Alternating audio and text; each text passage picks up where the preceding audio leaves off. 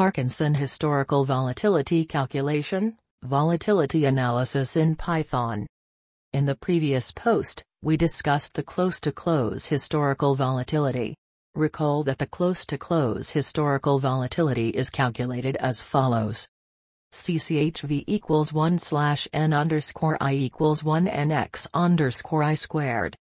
Where xi are the logarithmic returns calculated based on closing prices, and n is the sample size.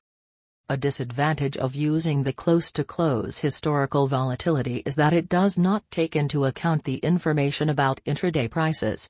The Parkinson volatility extends the close-to-close historical volatility by incorporating the stock's daily high and low prices.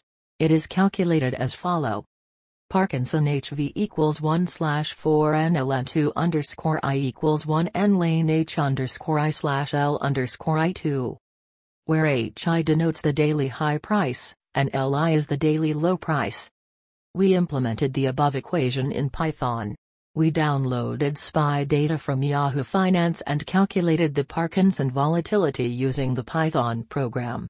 The picture on our website shows the Parkinson historical volatility of SPY from March 2015 to March 2020. The Parkinson volatility has the following characteristics. Advantages. Using daily ranges seems sensible and provides completely separate information from using time-based sampling such as closing prices. Disadvantages.